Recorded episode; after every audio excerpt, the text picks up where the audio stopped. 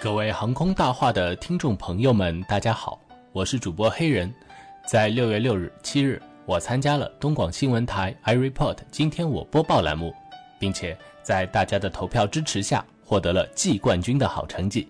在这里向大家表示感谢，并将这期节目进行转播，欢迎收听。接下来我将晋级年冠军的比赛，希望大家继续支持。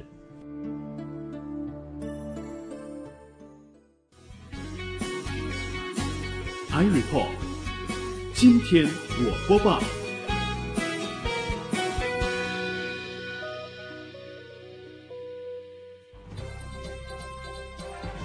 各位听众，上午好！您现在收听的是调频九零点九中波一二九六东广新闻台，欢迎走进每个周末的十点整准时和大家见面的广播播客节目 I report。今天我播报，我是王爽。收音机前的听众朋友，可以把你自己制作的小节目发送给我们，在我们的节目当中播出，让更多的人听到你的声音。你想说的话，你正在经历的故事，你对新闻事件的看法，都可以到我们的节目当中来说一说。我们将会从投稿的播客选手当中挑选佼佼者走进直播间，通过播客秀场、主播体验、麻辣新闻、能言善辩四大板块来体验语言的交锋。我们的节目每周产生一名周冠军，他们将会共同争夺月冠军的称号。到目前为止，我们的节目已经是产生了三名月冠军。本周我们将要进行的是季度赛。首先，请出今天的嘉宾，北京大成上海律师事务所律师张一军，欢迎张律师。各位听众，早上好，我是北京大成上海律师事务所律师张一军。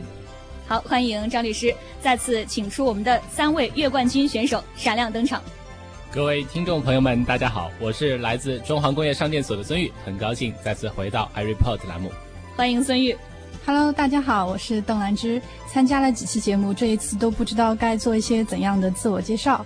说到兴趣爱好吧，我会比较喜欢文学。我记得初中那会儿的时候，还是在看《萌芽》和新概念作文。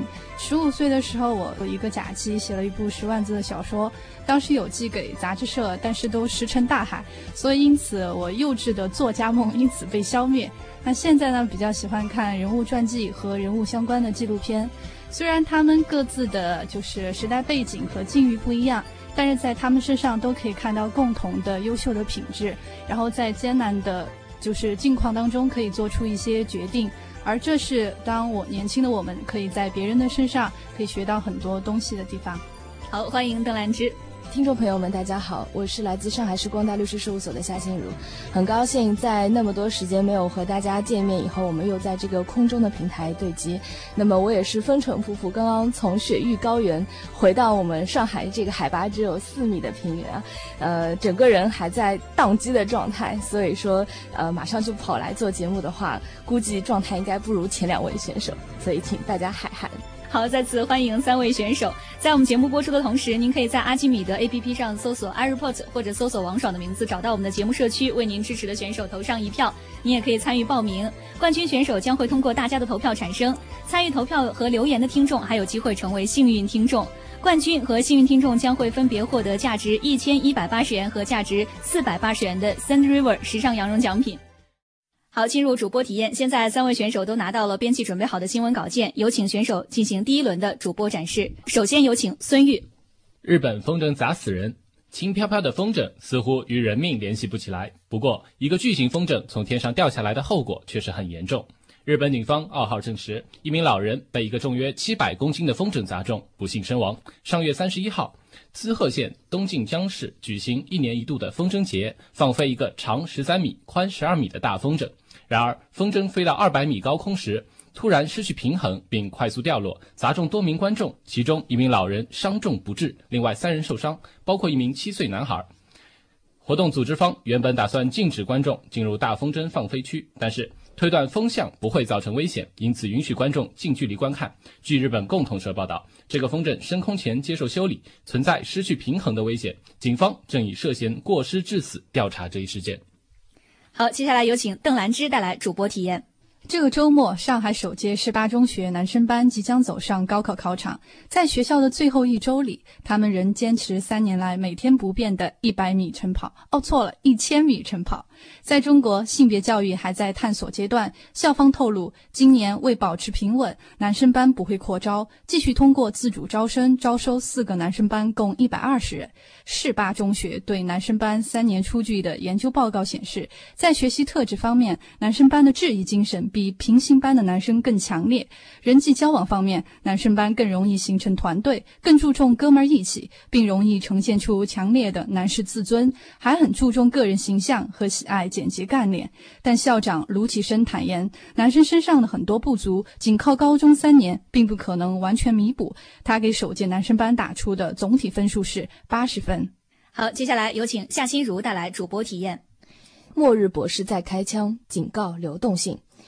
美国卢比尼国际经济咨询公司联合创始人卢比尼近日在英国《卫报》发文称，全球央行的低基准利率提升实体经济流动性，与市场流动性严重不足形成矛盾，危险堪比定时炸弹。卢比尼是准确预见2008年美国金融危机的少数乌鸦嘴之一，有“末日博士”之称。这篇文章中，他写道：“在美国，交易集中于交易日的开盘以及收盘前最后一小时，这段时间高频交易最活跃。此外，宏观流动性充裕与市场流动性短缺叠加，形成定时炸弹。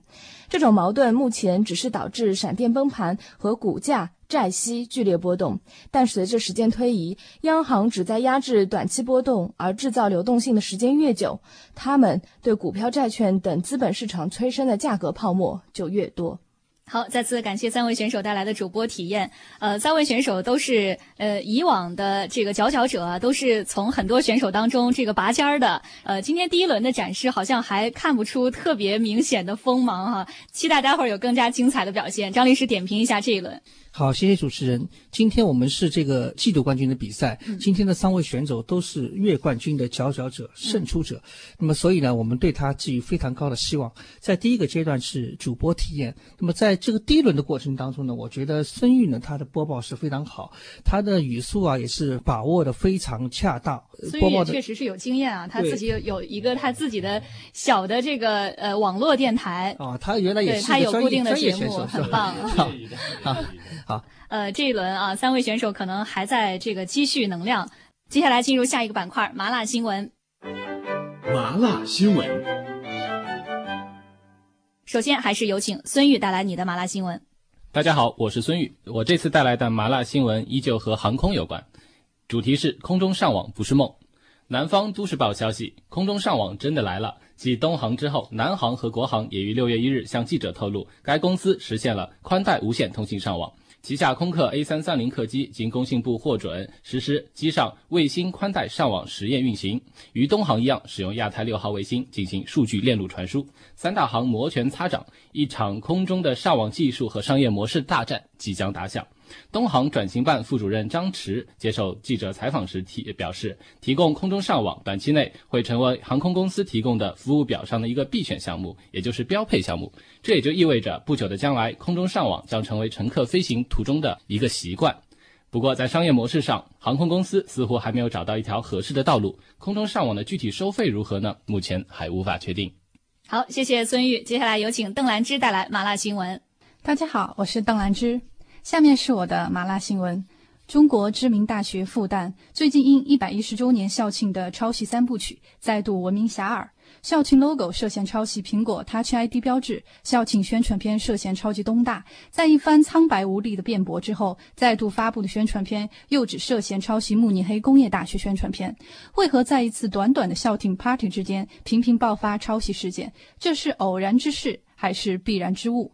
中国的学生从小到大所受的教育皆是为了应试，考分的高低不但是衡量一个学生是否优秀的标准，还是决定一个学生最终能否进入一个好大学的准则。众所周知，目前中国大学的管理方式与欧美大学截然相反，欧美大学多实行的是教授治校，中国大学则施行的是行政管理。近年来，中国的一些学者、教授因论文抄袭事件屡屡成为互联网热门，这就需要追问中国现行的教育机制的弊端。好，谢谢邓兰芝。接下来有请夏心如带来麻辣新闻。大家好，我是夏心如。今天给大家带来的麻辣新闻是：最严控烟条例究竟能起几何作用？被称为史上最严的北京市控制吸烟条例正式在北京开始实行。条例规定，在公共场所、工作场所、室内环境、室外排队等场合禁止吸烟，违者将被处以个人最高两百元、单位最高一万元的罚款。既然是那么严格的控烟条例，那么其严厉的处罚措施是否真的可以起到效果呢？我们知道呀，这商家为了招揽生意，往往不会劝阻客户去室外吸烟，甚至会在包厢等环境中容忍。允许吸烟。若是该条例不具备有效的执法机制，则很有可能将这条例沦为一纸空文。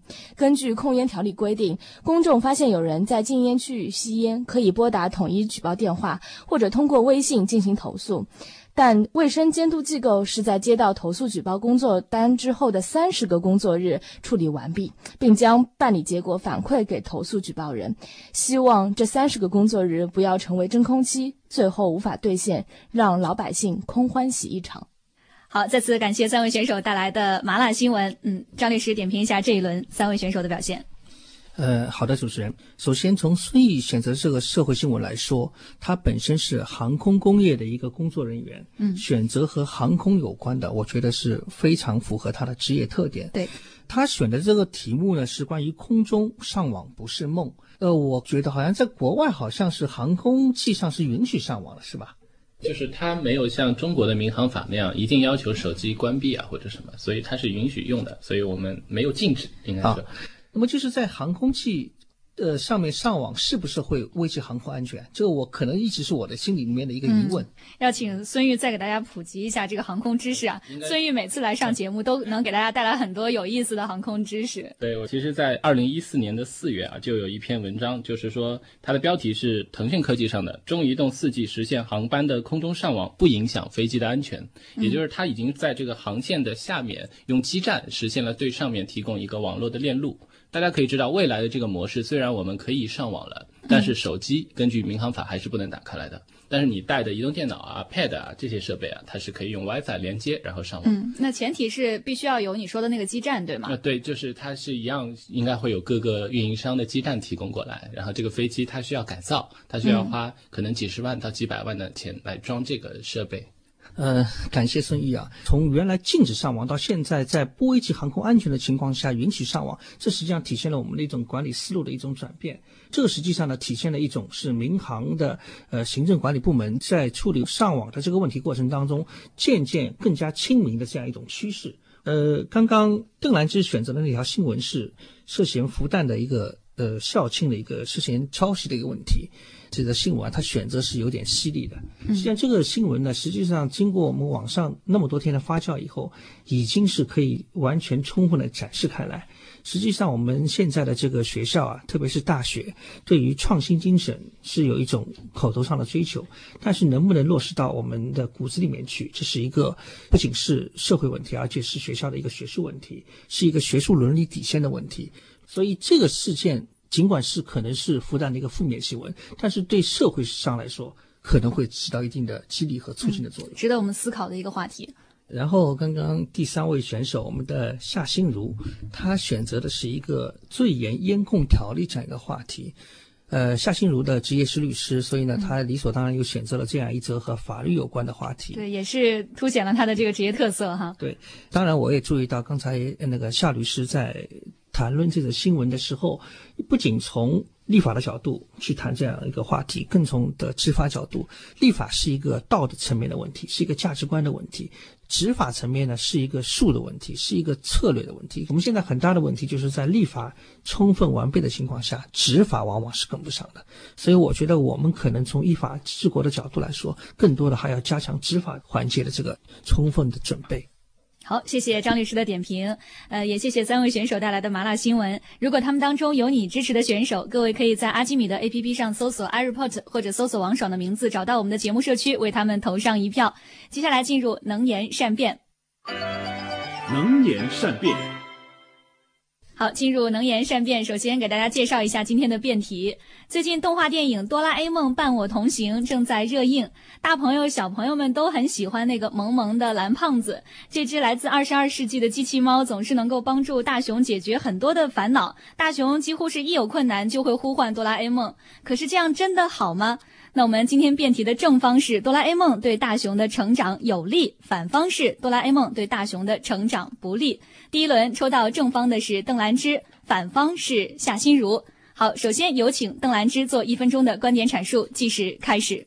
大家好，我们正方认为哆啦 A 梦肯定是好的呀。无论是在日常生活还是在危急时刻，叮当猫总是可以想出各种办法，变出各种东西。像要考试了，大熊背不下书，叮当猫有记忆面包；受欺负了，还有像大力水手啊，吃了菠菜可以变强壮这一这样的魔法。生活中很多假如的事情，现在都变成了现实，很多美丽的愿望都可以实现。这样的生活简直不要太美好。我们为什么要拒绝让生活变得美丽神奇的宝贝呢？好，请夏心如做一分钟观点阐述，计时开始。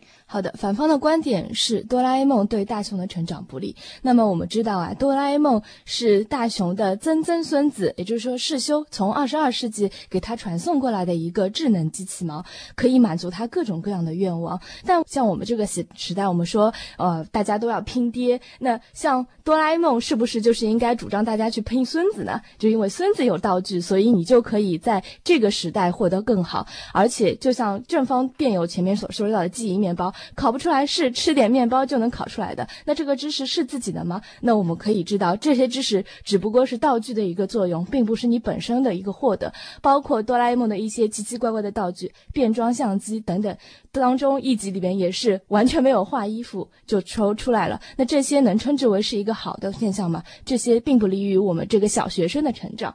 所以说，哆啦 A 梦对大雄的成长是不利的。好，接下来进入五分钟的自由辩论环节，计时开始。我们每个人的成长都有自己的困难和局限，然后我们在困难当中的时候就想，哎呀，假如这个时候要是有一些改变就好。那这个时候我们想要的可能是一句点拨。或者让我们思维有启发，脑洞大开，或者就是能够让我们现实的困境有所改变。那这个时候，哆啦 A 梦它就是我们生命当中的贵人啊！看点播也好，帮助也好，都是让自己的境况得到改变。就生活已经变得那么美好，为什么要给他否定性的评价呢？如果这样一个叮当猫出现呢，反方你会拒绝他吗？我想我不会拒绝的。但是我们要明确啊，这个哆啦 A 梦解决的是当时大雄没有办法解决的问题，给到他的一种是拔苗助长的一种成就的飞跃感。这个就好比我们现现在所说的，其实都是一些泡沫。到最后动画片当中也说到，哆啦 A 梦回去的时候，大雄很多事情他还是处理不来，他一样还是会比较懦弱，哭的时候。承办不了就要呼唤哆啦 A 梦来帮助他。其实可以看到，对大雄的成长并没有起到正面的作用。而且我们也说到了很多的道具，其实违背了现在的一个客观的规律，恰恰是助长了这种不劳而获的这个风气。然后我们也平时也是说啊，这个人呐是金子，总是会发光的。那呃，我们也可以知道，如果一个小朋友他的嗯本质品质或者说他学习的精神是好的，那么他最终在社会上。同样还是会获得成功和成就了，这个和有没有哆啦 A 梦其实没有多大的关系。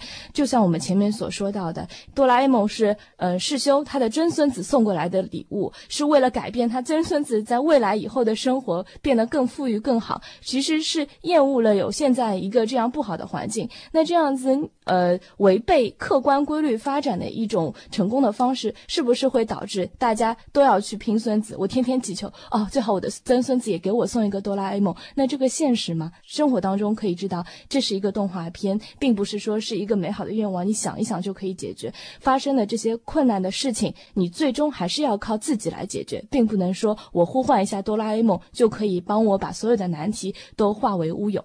刚刚反方有说这个是拔苗助长，其实这个不是的。比如说，当遇到困难的时候，哈，叮当猫说了一些解决的办法，这个时候其实就是启发。那下一次的时候，当遇到类似的情况的时候，大雄就会想，哦，原来上一次可以通过这样的方式解决，那一点都不是拔苗助长，反而是一种鼓励式、启发式的教育。那正方辩友所说到，这个是一个科技的启发，但是在通篇的动画片当中，我们可以看到哆啦 A 梦很少向大雄解释我这个道具的原理是什么，其中包含的物理知识是什么，化学知识是什么，而是告诉他，哎呀，你现在这个问题没有办法解决，你又随便乱答应别人，那算了，我只能把这个道具给你了。然后最后呢，我们也看到，虽然吃了记忆面包，但是大雄却把他考试的门类记错了，明明是考语文的，去考搞了数学，最后还是一个零分。所以说，从本质上，哆啦 A 梦并没有办法改变大雄的成长的环境，而真正成长的环境是赖依赖于大雄自己对自我的改变，而不是说我有了哆啦 A 梦，我的成长就一定能够获得成功。那个过程是大雄自己在想，自己在思考啊。那电影能够把大雄自己想、自己感受哦，因为这个科技，我看到一个飞机的模型，我就在想，这飞机应该怎么飞，怎样构造，这个能够演出来、展示出来吗？没有啊。就像我们在受到一些顿悟也好，突然有的启发也好，这个是非常。微妙的，这是灵光一现的，这是第一点。第二点哈，我觉得哆啦 A 梦、叮当猫，我认为它最重要的一个价值是，它不仅是高科技猫，它更重要的是一种成长的陪伴。因为现在，很多父母都忙于工作，很多孩子都是一个人待在家中玩 Pad、玩高科技的游戏，这其实是非常不利于塑造孩子健全人格的。因为孩子他需要和父母在一起，这包括孩子发现了新知识，渴望讲给父母听，然后得到积极的评价，包括和父母一起出去接触自然。那么在成熟的时候，我们在成人性格当中的倾听。合作、帮助和爱的给予，这都是在童年时代在父母的陪伴当中一点一滴养成的。而现在，因为父母很多都没有时间，也忙于工作，现在小孩成长很多都是孤单的。所以，叮当猫它的更大价值是陪伴大熊，然后让他养成更健全的人格。好，时间到，这轮先编到这儿。作为我们的评委啊，听说张律师之前好像没有看过《哆啦 A 梦》啊。为了防止在节目里被大家鄙视，所以他昨天晚上恶补了《哆啦 A 梦》，是吗？呃，是的，原来我甚至不知道这是个电影，我以为是一个几百集的那个日本动画片。所以你是昨天连夜看了几百集吗？对，昨天我是听我女儿说那是一个最新上映的电影。我女儿今年只有八岁，那么她可能比较关注这个话题。她跟我说：“爸爸，这原来是个电影。”所以我昨天九点钟开始在这个电脑上大致看了一下这个这个电影的这个过程，所以我今天才有资格坐在这边。去和各位选手来探讨这样一个话题。呃，点评一下这轮两位选手的表现。嗯，好的，在第一轮的过程当中呢，我们的两位女选手就哆啦 A 梦对大雄的成长是否有利这个话题进行辩论。我今天非常欣喜的发现，原来我们的话题不仅吸引都市的职业人群，嗯，更吸引小朋友。对，我甚至在设想，如果说这个话题让一个小学的小朋友来辩论的话，可能会更有趣，更有童趣。对，就像小时候我们看了那个呃孙悟空就想有一个金箍棒，呃看了奥特曼就想去消灭小怪兽，看了机器猫就自己也想弄一只来。嗯，对。呃，实际上我刚刚拿到这个话题的时候呢，我是一下子懵了，你知道吧？然后我就在想，这个话题到底是我们可以从什么角度去去进行辩论？我们破题的角度到底在哪里？所以我们在网上也有一个小小的讨论，有我们我们我们问就是说，哆啦 A 梦它对成长是否有利？到底应该变什么？嗯，那么有人说呢，就是说是否应当应当让孩子在逆境当中磨练，还是让他帮助其渡过其难关？这也是一个辩论的一个一个角度。嗯，第二个角度呢，有的人说让孩子过早的接触高科技好不好？嗯，第三个角度呢，就是说哆啦 A 梦教给大雄的这个价值观对不对？嗯，比如说还帮助他追小女孩儿。呃，对。第四个还有人甚至说，就是说让机器人帮助追女孩子到底好不好？对。所以这个这个话题呢，我觉得就是实际上可以衍生出很多很多的内容在这边进行辩论。但是我觉得这个话题好像我看了整个电影之后，我的看法是，就是大雄过分依赖多哆啦 A 梦这种情况到底是好还是不好？那当然，这种过分怎么来进行辨别？嗯，呃，今天我听第一轮听了两位选手的这个辩论之后呢，我觉得从正方的角度来说，的确也是有点有点可以说的这个理由的。嗯，他可以从就是说打开想象的空间。哆啦 A 梦打开小孩子一个想象的空间的角度，我觉得可以去变一变它的有利和不利的问题。第二个呢，就是说在逆境当中或者在困难当中给予希望。嗯，第三个呢，就是说成从成长的陪伴的这个角度，甚至从对孩子的性格的影响这角度，是否有利有弊？我觉得这也是一个可以变的话题。但是，当然从反方的这个角度来说呢，它也有很多可以变的地方。比如说我刚刚所说的，就如果说孩子对这种高科技的东西过分依赖，或者是对于一个呃不切实际的这样一个机器猫的过分的依赖，到他的利弊的这个这个分析。所以，我觉得实际上。在第一轮的过程当中，两位选手尽管对这样一个非常难辩的话题，但还是互相辩出了各自的风采。张律师，这一轮认为两位女选手哪位表现得更加出色一点？呃，从我个人的角度来说，我觉得，呃，夏心如的表现更好一点，因为我记住她一句话，可能是这句话是这么表达的：李刚可能有他的儿子，有他的。爹对吧？但是大雄可能拼孙子，拼孙子送来的道具，所以我觉得这句话呃给我非常。他这说法也蛮新的。对的，对的，所以我觉得这一轮当中应该夏律师可能更更好一点。好，那恭喜夏心如晋级到下一轮。好，谢谢张律师的点评。呃，那刚刚夏心如是反方，哆啦 A 梦对大雄成长不利。接下来夏心如要反转成为正方，正方的观点是哆啦 A 梦对大雄的成长有利。那接下来的反方是孙玉，哆啦 A 梦对大雄的成长不利。首先，请正方夏心如做一分钟观点阐述，计时开始。好的，今天的辩题是说要反转一下，哆啦 A 梦对大雄的成长有利。我们可以知道，大雄在。剧动画片当中是一个小学四年级的学生，那么哆啦 A 梦呢，在整部动画片当中是一个心肠好、乐于助人、做事又很拼命、鬼点子又多、非常聪明的一只呃高科技、具有人性化的一个机器猫。那么在大雄和哆啦 A 梦的共同的这个陪伴当中，呃，大雄从原来的懦弱，然后逃避，然后一受到挫折就哭着喊爹喊妈的这样子的性格，慢慢开始变成了一个有担当的小孩子。那么他的未来在动画片当中，也是由于他性格上的转变，发生了这个一百八十度的扭转，最后和这个静香生活在了一起，那也可以称之为是女神。所以从这个角度来说，我们可以看到哆啦 A 梦对小一个童年的一个玩伴。从一个正确的玩伴到一个对他一个性格上的弱点的一个纠正机制来说，起到了不可或缺的作用。正如最近上映的电影来说，是 Stand by me 嘛，就是说是伴你同行，和你一同成长。所以，因此我们认为正确的玩伴对大雄的成长是有利的。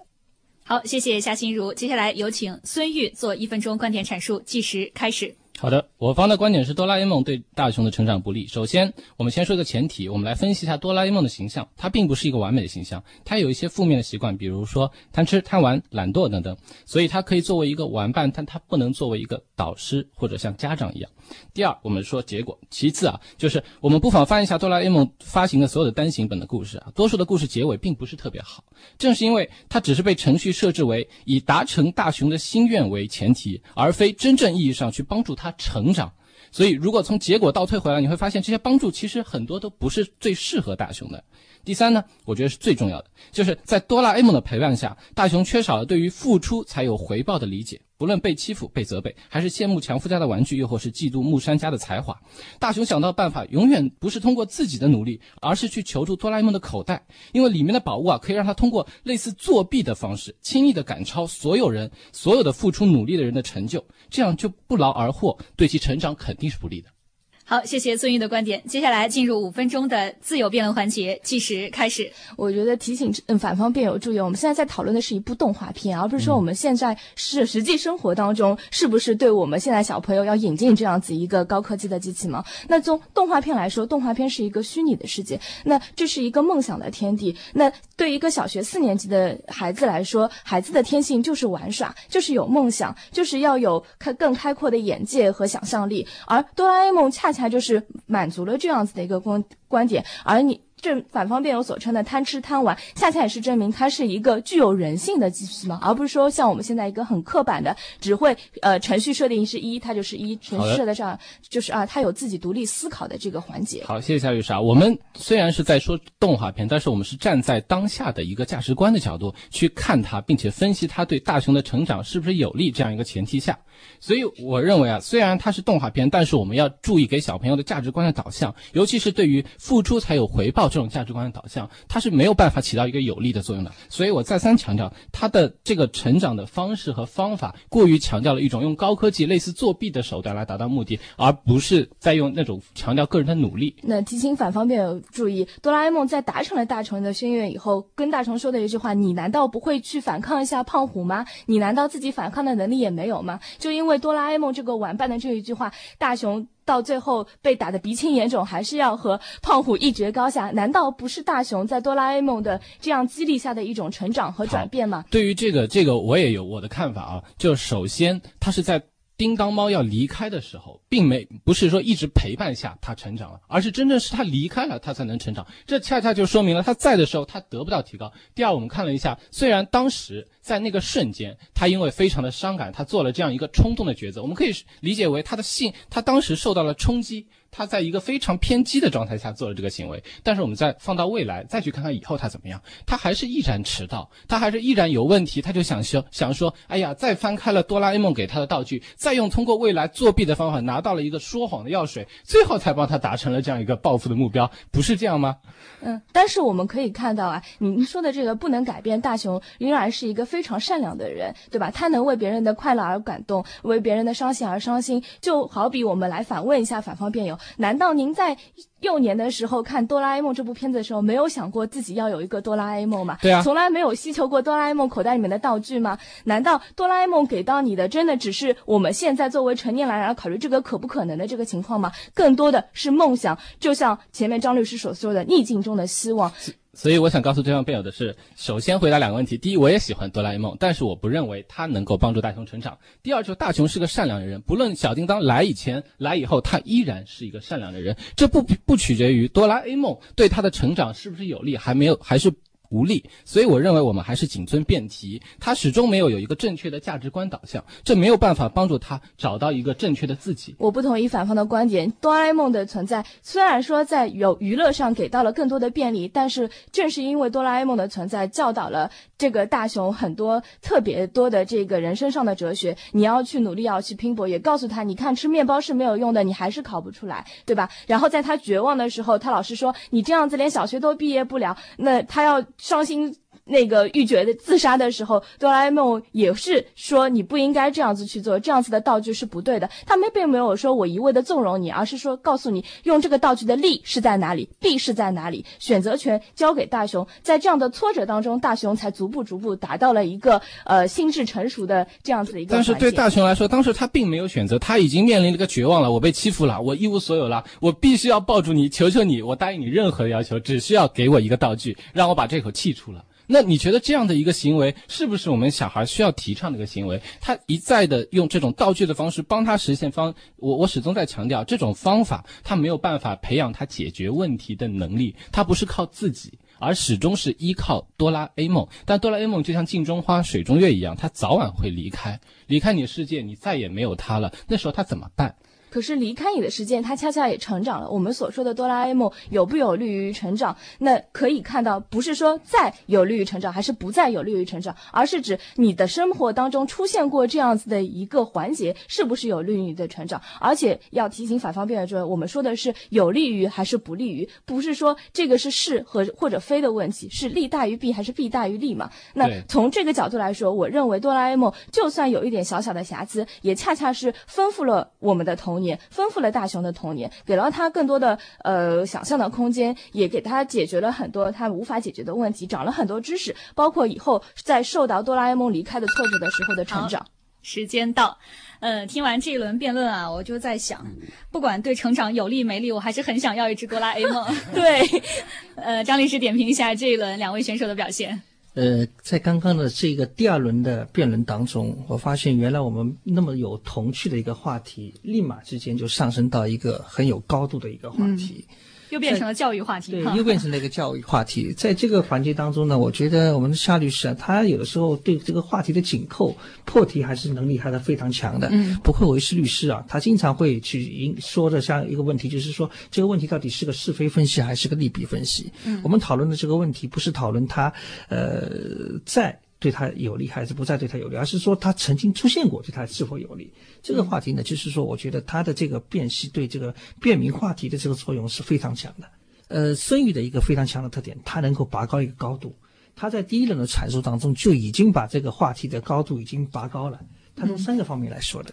第一个方面，他说哆啦 A 梦是一个玩伴，不是一个导师。不是一个人生的导师，嗯，他只陪你玩儿，不不负责教你一些东西。对，他能够起到一个玩伴的作用，但他起不了一个导师的作用。嗯，第二个话题，他就是说，哆啦 A 梦可以帮助大雄达成心愿，但是他并不能够引导大雄的行为，这也是他的一个第二轮的一个一个话题。第三个就是说，从价值观上来说，实际上我觉得一个话题最高高的高度就是价值观。嗯，他说的这个问题就是说。从价值观上来说，这个哆啦 A 梦它是否提倡了一种就是付出才有回报这样一种正常的价值观，还是去求助于哆啦 A 梦的口袋，是求助于高科技，通过作弊的方式去实现人生的理想？这个高度就非常高了，这是在三个观点当中最高的一个高度。而且就是我非常欣喜的发现，就是在刚刚的一个互相辩论的环节当中，这样的。这闪耀的这个这个思想的光芒始终在展现出来，而且层层推进啊。所以我觉得这个这个话题啊，经过他们两人这样一变以后，立马就达到了一个非常高的高度。嗯，好，呃，谢谢三位选手今天所有的精彩的表现。那最后一点点时间，再请三位选手一人一句话给自己拉一拉票吧。来，孙玉先开始吧。那首先非常感谢 iReport 这个平台，也特别特别感谢张律师在这个。百忙之中抽空来，并且逐一给我们的每一个论点做了点评，我我觉得我们这次学会很很多，也收获很大。